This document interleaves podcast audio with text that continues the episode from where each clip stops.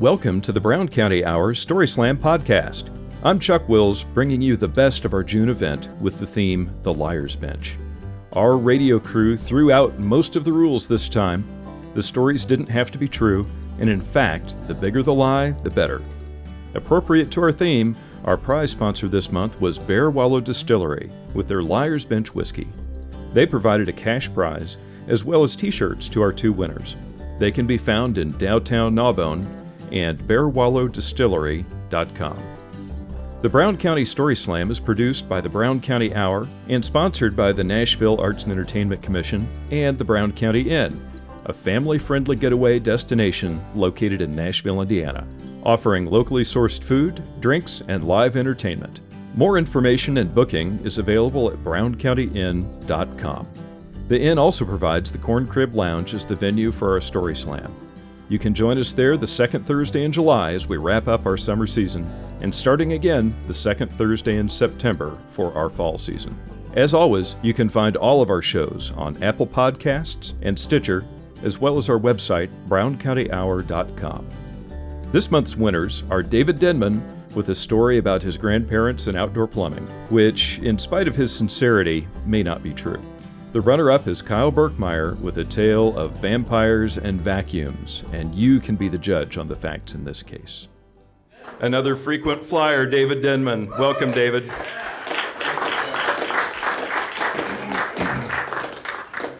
Well, you know, we all have someone special in our life, someone that we remember, whether we're from America or from Germany or Linton. And, and the, the thing about them is, somebody could say a word, you could smell something, you could be stuck in a rainstorm. Something would spark your memory, and they are instantly there with you. For me, it was my grandfather. And my grandfather's smile could lighten up a dark day. I mean, when I think of my grandfather and his smile, I can almost see him. Big guy. Six foot four, bib overalls, always a hat, a cuff shirt, depending on the day my grandma did her wash, white, gray, or blue, and always a farmer. Well, why is my grandpa special to me? When I was a kid, I was uh, little Bobby. I was a rascal. I got kicked out of the Catholic school, and then I didn't want to do things with my family. So I, I was so cantankerous that they said, okay, you can go over to your friends and shoot his new B B gun, and we're going to visit. Well, I was visiting, and my grandma and my grandpa came over and picked me up. That's odd. They didn't say much. They just took me home to their farm. I found out that my mom and dad and my two sisters were killed in a car wreck. So I lived with my grandma and grandpa. And every morning we had breakfast. And every morning grandpa'd say, thank you, Mom. We're going to work. He'd get up and take me with him.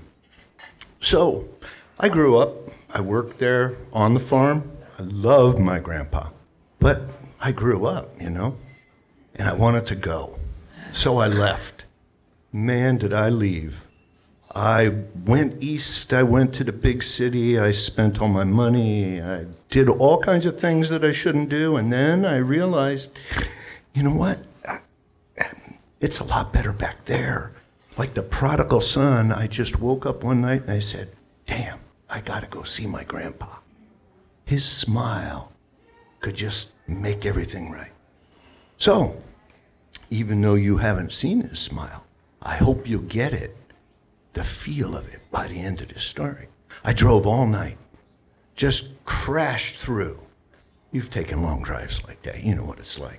Alaska to Indiana.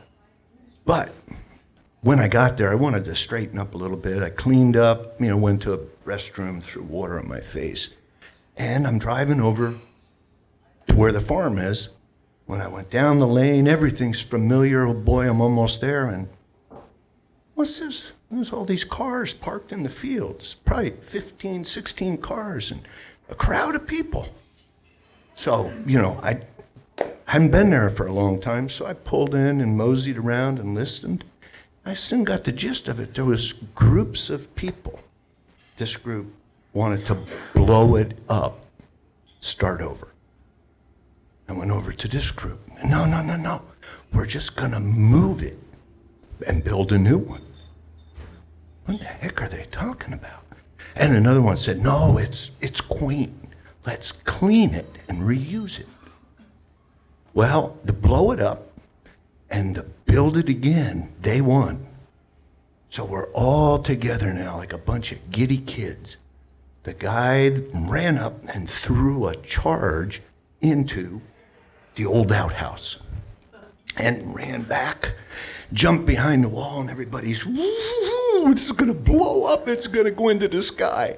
And just about as soon as he jumped over the wall, you hear, I knew that sound. It was the back door of the house. I looked up, and here comes Grandpa out of the house. He's hauling butt for the outhouse, taking down the straps of his bib overalls, and everybody's shouting at him, no, no. He can't hear. He don't have his hearing aids in. He's going to the outhouse. Right about the time he stepped in and the door went, it blew up.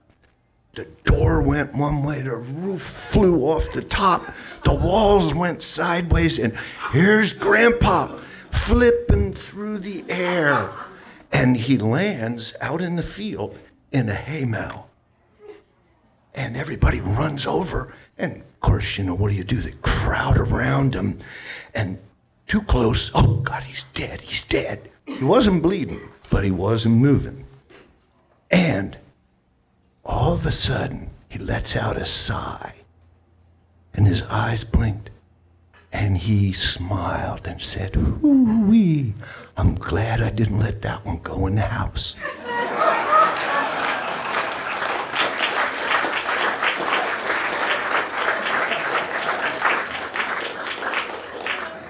True story. That was Story Slam winner David Denman, who has become quite a frequent guest on our stage. Up next is runner-up Kyle Birkemeier, who, as it turns out, didn't even know a Story Slam was happening this night, so this is his story off the cuff. So I had no idea this was going on tonight, so I don't have a story prepared um, or letters that I wrote to Laszlo Toth via the pen company like Hondo, but um, I'm just decided I'm going to tell a real true story that happened to me. Um, some of you guys might know me from when I was a kid around here, and I used to do documentaries, um, history documentaries, and I really wanted to be a filmmaker. And I moved out to L A. I got my de- degree from Ball State, moved out to L A, and started working in the film business, and I absolutely hated it. It just sucks your soul out there. It's not. It wasn't the place for me. And so after my time in L A, I decided I would go out and just kind of find myself in the world. And I ended up in New Orleans, um, down um, in Louisiana, with a friend from college, a guy named Jay.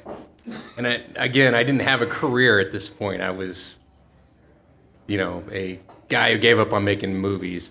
Jay was a vacuum salesman. So I thought, maybe I could try selling vacuums. And he sold those Kirby vacuums. Anybody have a Kirby? Sure. Yeah, good stuff. Um, so Jay, Jay was out there selling these vacuums, and he was a really like ambitious, rambunctious kind of guy. He's always out there in your face and ready to hustle and whatnot. Me, not so much, but I thought I could learn something from Jay. So I went out there um, with Jay on a couple sales calls, and he was kind of showing me the ropes, you know, how to put on all the attachments and clean the blinds and then clean the floor and then, yo, you can suck up liquids and go through the, all the spiel with the vacuum. So one day, um, after going out on five or six sales calls, it was my turn to, to lead the sale, right? And we got a call um, out to this spot in a really fancy neighborhood. I forget what, what it was called down there, but it was just this beautiful place with all these old mansions. You know, everybody's got their gardeners and their you know, their help around the house, and this beautiful, beautiful neighborhood. We're driving in there, Jay's driving, and uh, pull into this house, and we're checking the address, because this house is dilapidated. I mean, have you seen an Interview with a Vampire? That overgrown, nasty old New Orleans house. That was this place. I mean, just beautiful mansion that had just been run down. Nobody had taken care of it at all. So like, is this the place? Sure enough, check the address, it was the place. So walked up there, um, knocked on the door, no answer for a minute, and then finally we hear somebody coming down the stairs. The door opens up, and it's just this pretty, the inside wasn't as bad kept to the outside, but um, pretty okay mansion, but absolutely no carpet. So I instantly like, how how am I going to sell this? And so I'm looking around. Are there curtains? Nope. He's got those wooden shutter blind things. What are we going to do? And so Jay immediately takes over on the sale, and he grabs the vacuum cleaner, and he goes over to the couch. And I'm like, that's what you do, right? And so he goes up there, and he starts doing the spiel, talking about the great things the Kirby can do, right? And uh, vacuuming the, the couch and talking up about how, oh, yeah, you can use this in the kitchen. I even know a guy who runs this bandsaw with the motor and blah, blah, blah. And the guy the guy who's at the house, who I failed to mention, he's a uh, completely, like, goth guy, you know, pale skin, dressed in black.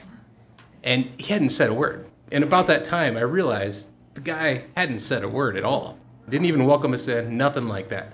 And so I'm like, that's kind of weird, just back in my mind thought. But Jay is just so into this sale that um, we hadn't really realized that. And so about that time, um, the man speaks his first word, and he says, so how does it handle liquids? And we're, oh, well, the, the Kirby, you know, has this system here that can suck up liquids, and if you put this right bag in it, it's plastic, and it'll hold your liquids, and yeah, no problem. Any kind of spills you got, Jay goes to the kitchen, gets a glass of water, dumps it on the floor, sucks up the liquid. Here's the sound. Interesting. What about more viscous liquids? Well, sure. Yeah, um, I we, we it can fresh paint, no problem. It's a Kirby. It can handle things. Okay, okay. Well, come on upstairs, and I, I have some something to show you up there. So we follow him up the staircase. This beautiful, old, dilapidated kind of staircase, but it's beautiful. And we go up into the room, and his upstairs room is this long table, probably about the size of this room, made out of some kind of stone, and on the table is a set of swords and knives, be- like beautifully glowing, and that's about it for the whole room, except for other kind of metal sculpture type things on the walls, darkly lit, looks like something out of a castle. And that kind of throws me for a loop, and I'm, what's going on with this guy? You know, it's something weird. And then he says, what about blood? And I, at that point, I'm like, okay, this is just kind of weird. I'm gonna let Jay handle the sale. Where's your bathroom? Okay, your bathroom is right over here. He says, shows me where the bathroom is. So I go in the bathroom, and I just go to the mirror. I'm like wiping down my face. I'm like, this is too weird for me, right? And all of a sudden, the guy, my buddy Jay comes running in the bathroom, and he's like, Kyle, Kyle, we gotta get out of here, get out of here. And he opens the open the window, second floor window, pretty high up, jumps right out, no hesitation. And I'm like, oh my God, what's going on? And so I run up to the window, and I'm I'm about to jump out, but I'm hesitating because, you know, it's twelve, thirteen feet up off the ground. And I'm like, okay, okay, I'm gonna jump. And I jump out the window, and I feel the guy pulling onto my leg, and he's pulling my leg, just like I'm pulling yours.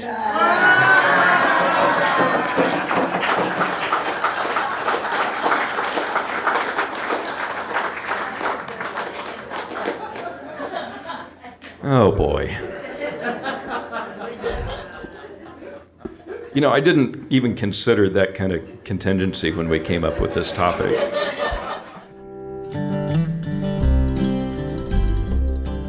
Thanks for listening to the Brown County Story Slam, produced by the Brown County Hour. Thanks to our sponsors, the Nashville Arts and Entertainment Commission, the Brown County Inn, and Bearwallow Distillery. For more information, you can catch up with us at brown county hour dot com.